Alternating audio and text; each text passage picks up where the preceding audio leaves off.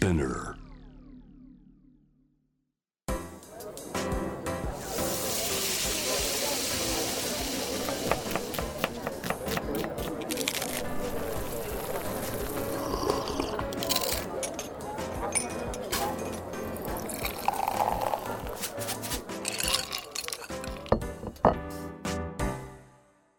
アジナ副音声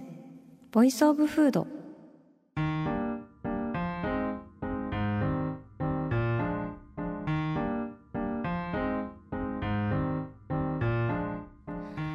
咲子のポッドキャスト味の副音声 Voice of Food 第86回目始まりました。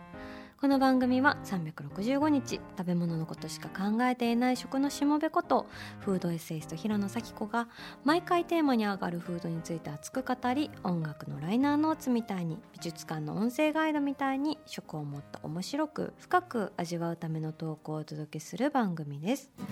はい。前回に引き続き駅弁大会後編ということで弁当は楽しいね。うん。これね何人かで行ってさみんなで買って食べたりするの本当に楽しいと思うんですけど、まあ、あの1月22日には終了してしまっているということで、はい、ぜひ来年の参考にしてもらえたらなと思います。ちなみに全然スポンサーとかでは全くなくただただアジナフ混成チームで勝手に駅弁大会に盛り上がっております。私も大好きよこれ。みんな大好きイカ飯すごいね。イカ飯しか売ってないんだもん。イカ飯おかきもある。本当ですね。パンパンでもうはみ出てますね。中がはみ出てるね。あ梅ヶ谷餅。はいはい。おお我らが福岡。おすごい梅ヶ谷餅作ってるとこ初めて見た。これも福岡メーカーといえばの梅ヶ谷餅なんですけど。えー、なんか餅なのっていう。マシュマロみたいな純白の餅生地でどんどん粒あんを仕込んでいく。そしてこうなんかまさかのたい焼きみたいな形状の焼き器でもうガンガン焼いていくっていう。そう梅ヶ谷餅はね焼かれてるのが美味しいんですよね。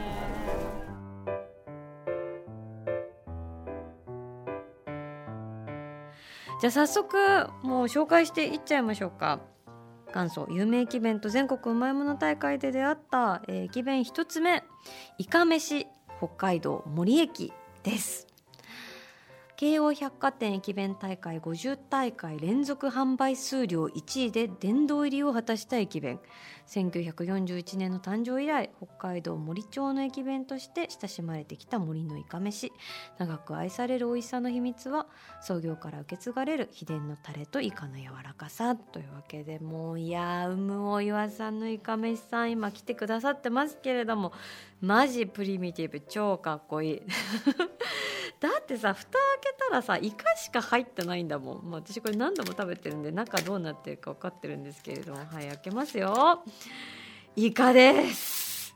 はい2つのイカが中身がもうねもち米でパンパンになっている。イカちゃんさんがもうあでやかにタレであの煮込まれて、えー、2つ入ってます。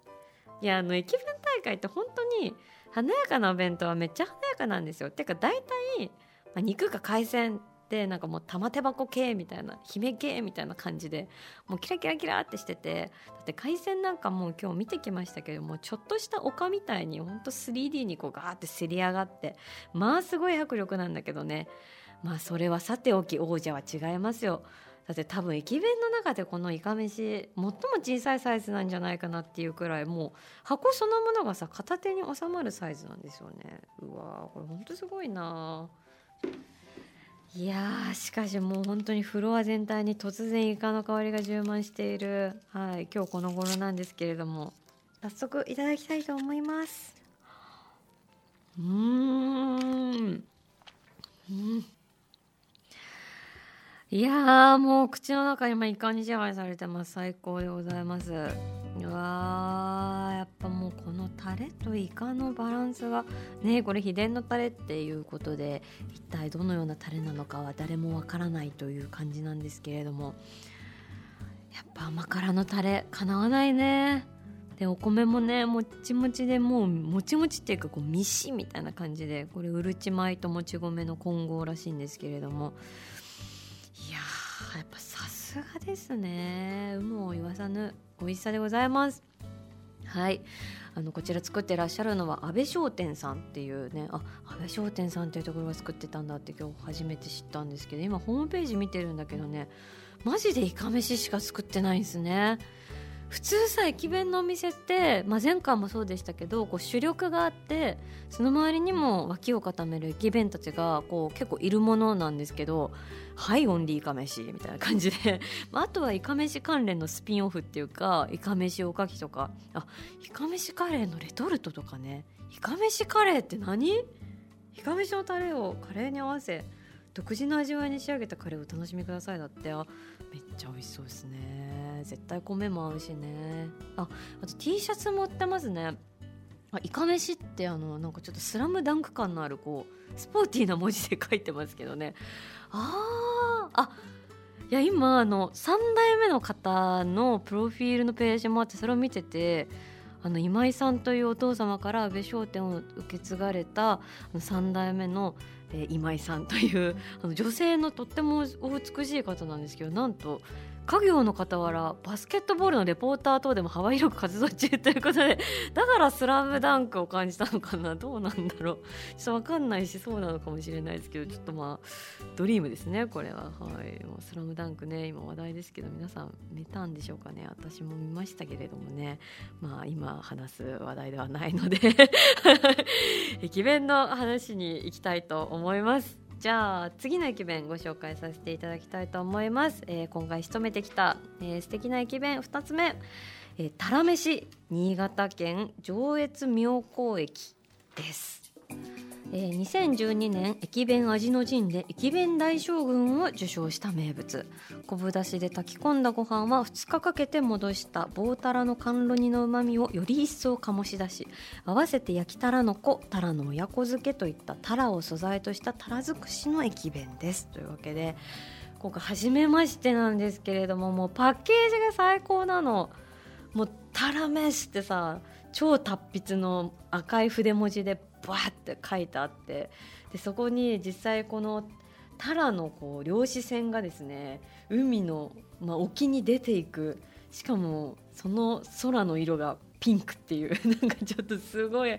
激しいまあ多分夜明けなんでしょうね真夜中の感じだと思うんですけれどもそれでねあの大量みたいな感じでこうタラが何匹も釣れたっていうあの料理の写真ではなくてタラのこう生きてるかなくらいの状態のそのままのタラの写真が切り抜きで配置されているということで駅弁大将軍受賞。なんかねもう加山雄三海その愛って感じ。本当。山雄三の声がね聞こえてきそうな歌声が聞こえてきそうな素晴らしいお弁当なんですけれども、えー、直江津名物ということで新潟県の方でいただけるというものでございます、えー、開けてみるでよ。おーなんかかわいい。なんか正方形の小箱なんですけどこう朱色の漆塗りみたいな雰囲気のちょっとっても可愛らしいお重みたいなやつですごく素敵な箱になって母親とか大体これこれは捨てられないとか言ってね 何に使うか分からないのにずっと取っとくやつっていう感じのあのとっても素敵な、えー、お弁当箱になってます。パカ。うわすごい。なんか棒たらの甘露煮が上にダダダンって入っててそこの下にこの焼きたらこ、まあ、焼きたらの子って書いてあるけどこれ多分周りを炙って中が半生のたらこですね。そこにたらの親子漬けとかで。でなんかね全体的にねこのたらこがさ知ってるんだよね。まあこれあの想定外かもしれないんですけどそのたらこがですねこう方々に散った結果ね満天の星空みたいになっててもうさらにロマンチックみたいな感じで めちゃくちゃ美味しそう。もうタラの香りがたまらないですね。いただきます。もうタラの香り。まずじゃあ甘露煮から。うん。美味しい。まあ、煮込まれすぎて小骨も全然関係ないって感じの食べやすさ。タラの香りぶわっと広がる。からの炙りたらこ。うん。これはいかんのでは？なんかあの酒飲みの弁当ですこれは。なぜここに日本酒がないのかみたいなワールドでちょっと今までと全然キャラが違いますね。すごいな。しかもそこにさ添えられてる漬物がさたくあんでもなく何でもなくさ奈良漬けなんだよね。はい酒の香り。あこれで酒の香りを補充しろっていうさペアリングかな？もしかしたら。酒ペアリングみたいなのを意識してもしかしたら奈良漬け入れてくれてるのかもしれない。すごいね。うん。わあ確かに今奈良漬けでだいぶその酒欲みたいな。私の中にもかすかにある酒欲みたいなのが満たされて素晴らしいマリアージュを起こしておりますなんかもう本当にタラをタラであるがためにタラを楽しむみたいな何言ってるか分かんないですけどそれにもう鉄頭鉄尾徹し上げた。面白いこのお弁当。楽しい。あの実はこれ食べてみたくてその存在は知ってたんですけどあの鉄オタ美智子2万キロっていうドラマ知ってますかね？あの去年放送されたテレビ東京のあのドラマなんですけど、まあ、雰囲気としては孤独のグルメの鉄道バージョンみたいな感じなんですけどなんかこれがあの家具メーカーで働く大金久美智子にはもう一つの顔があった。それは鉄道オタクであるということ。本業の仕事が休みになると誰にも干渉されず誰にも邪魔されることのない鉄道一人旅をする。っていうのであの主演が玉城ティナさんなんですけれどもこれね私たまに見てたんですよ。楽しくて。なんかいろんな秘境みたいな駅に降り立ってで毎回その玉城さんが降り立った瞬間に「ここどこだよ」ってつぶやくんですけど本当にどこなのみたいな雪の中だったり海辺だったりもうポツンって汽車がある駅にですねあの玉城さんが降り立ってそこの景色を見たり人と出会ったりそして必ず駅弁を食べるんですけどそういう番組であのたまに深夜に見て癒されてました。ね私本当にフードがテーマの映像作品ついつい見ちゃうんですけどもうすぐあれですね。あのもうすぐっていうかもう公開されてるかなと思うんですけどあのネットフリックスで舞妓さんちのまかないさん。私あの第3話までちょっと試写で見させてもらったんですけどもフードバイスタイリストの飯島直美さんという方がやられてらっしゃいましてもうめちゃくちゃ美味しそうでしたな。なんか私こう映像作品の中の食ってやっぱり美しすぎても説得力がないし、まあ、生々しすぎても心地よくないからすごい食描写ってこう絶妙な線をその適材適所で狙っていかなきゃいけないって思うんですけれどもこう舞妓さんちのまかないさんはすごくあのとっても絶妙な食描写になっていてもうね本当におにぎりのシーンシーンを見てほしい。あのおにぎりがねこうオープニングテーマにはもちろん結構大事なシーンで3話の中でもあの何度か出てきてたんですけどやっぱシンプルなね塩おにぎりなあの味の副音声でも塩おにぎりの回やりましたけれどやっぱその塩おにぎりだからこそ表現できることっていうのがあるんだなというのをですねやっぱりこうこの理論でもなくうまく言語化もできないけど何かとにかく心を震わせる味みたいなところでやっぱその象徴としてのおにぎりみたいな描かれ方されてるのでねなんかこう物語の中のおにぎりっていうのがこうどう描かれているのかみたいなのがこの舞妓さんちのまかないさんもちろん「千と千尋」とかね「裸の大将」とかねなんかそのおにぎり表彰文化論みたいなのをねなんか誰か書いてくれないかなっていう そういう観点でおにぎりに迫るみたいなのなんか読んでみたいなって思いました。はい他力本願ですね。はい話がそれておりますけれども。次のお弁当も、えー、みちこで知りました。こちらも情報源みちこでございます。菜の花弁当千葉県千葉駅ということで、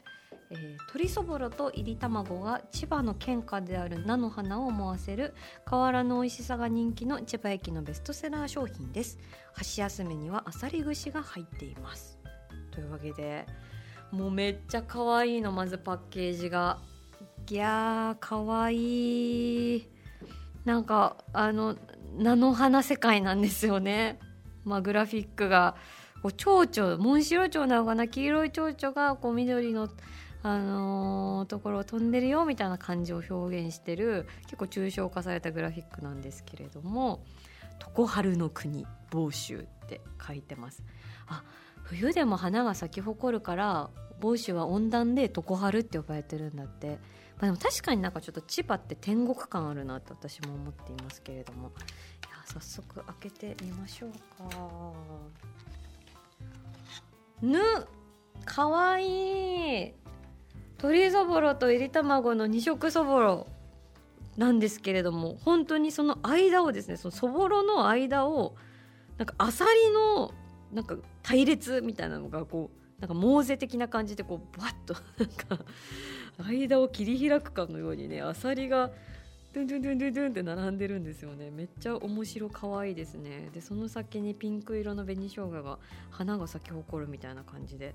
はい、あの配置されておりましてこれすごい可愛いお弁当だよ。おいさじゃあいただきます。わあこのさ多分そぼろと紅生姜がこう境界線のようなところで交わっているところが一番美味しそうなので私は一番美味しそうなところから食べたいと思います。うん。これはさ間違いがないのであるよ。だってそぼろなんてみんな好きじゃん。ほんと。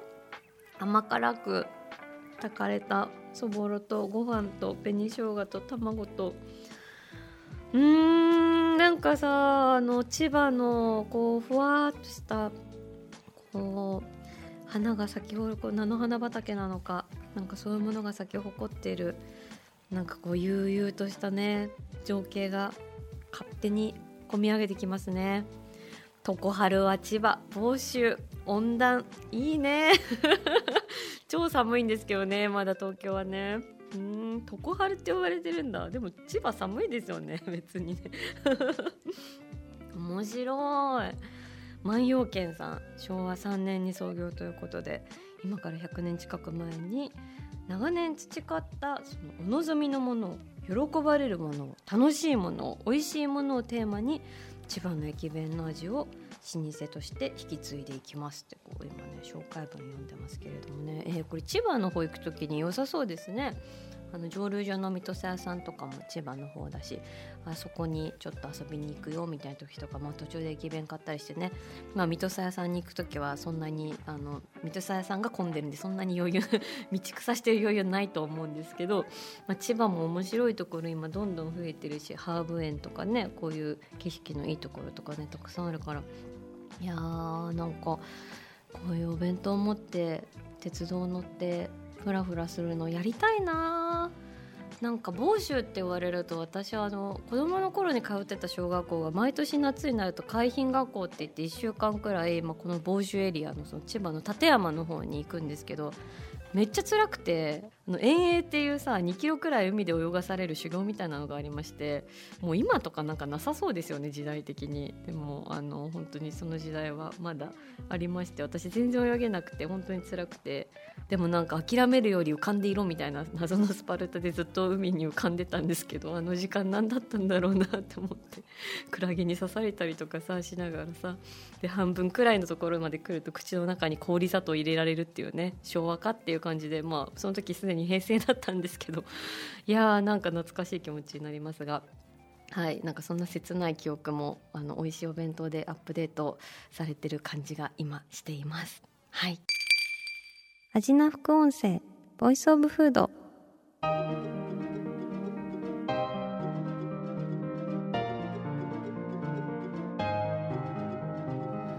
というわけで今回は京王百貨店新宿店で毎年行われている元祖有名駅弁と全国うまいもの大会から気になったものを紹介しましたが最後に全国うまいもの大会から一つご紹介したいと思います。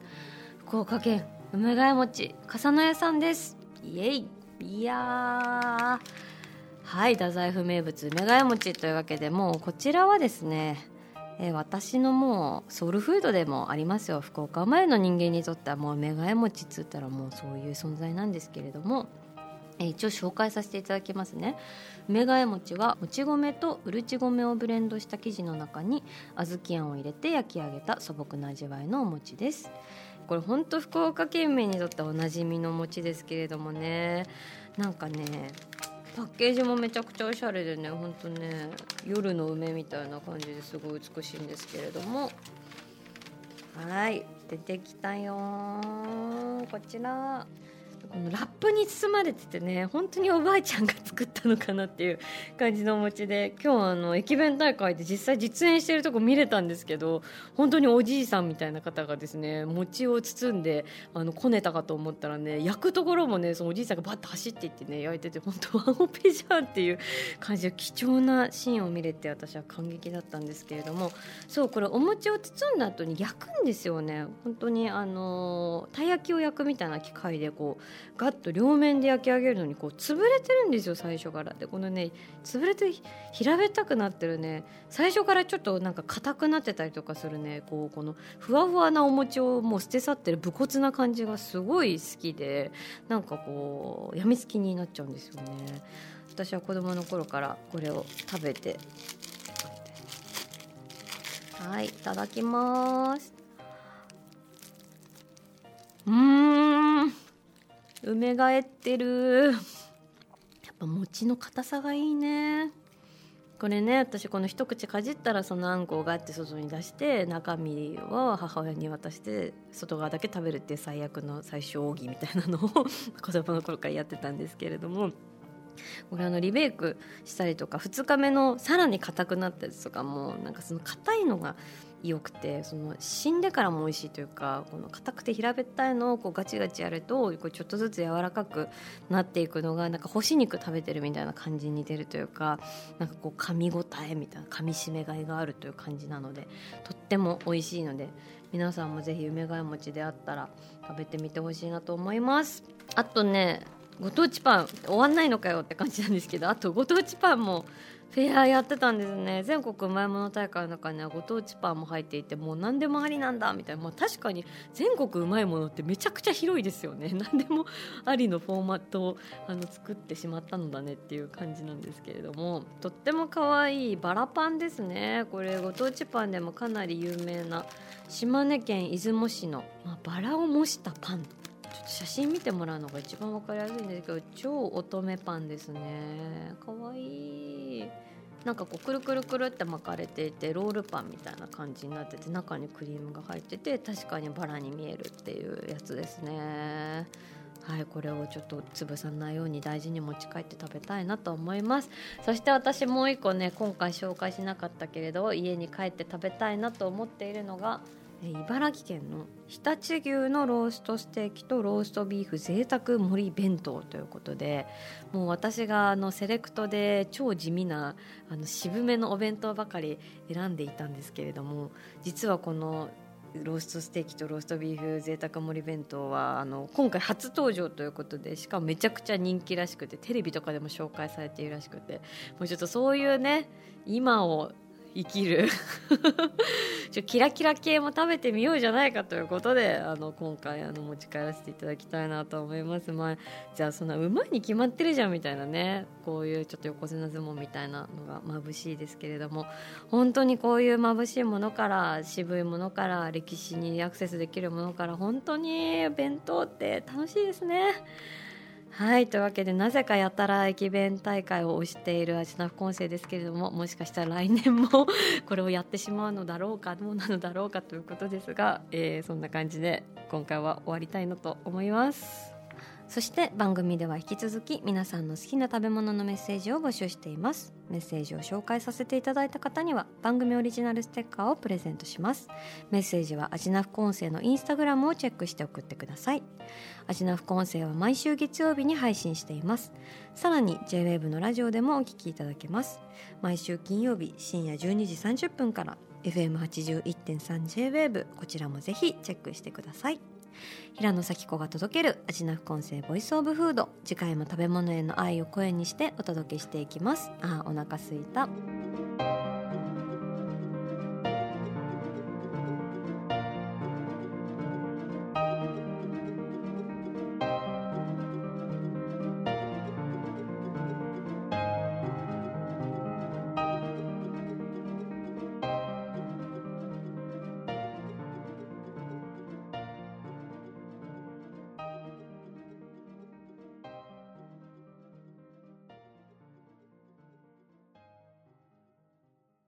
ここで SPINEAR からのお知らせです。 SPINEAR では企業やブランドの魅力やストーリーをポッドキャストとして制作配信するお手伝いをしております。ポッドキャストを通してお客様とのタッチポイントの創出とエンゲージメントを向上させてみませんか？お問い合わせは概要欄の URL かスピナー .com の SPINEAR Branded Podcast からお願いします。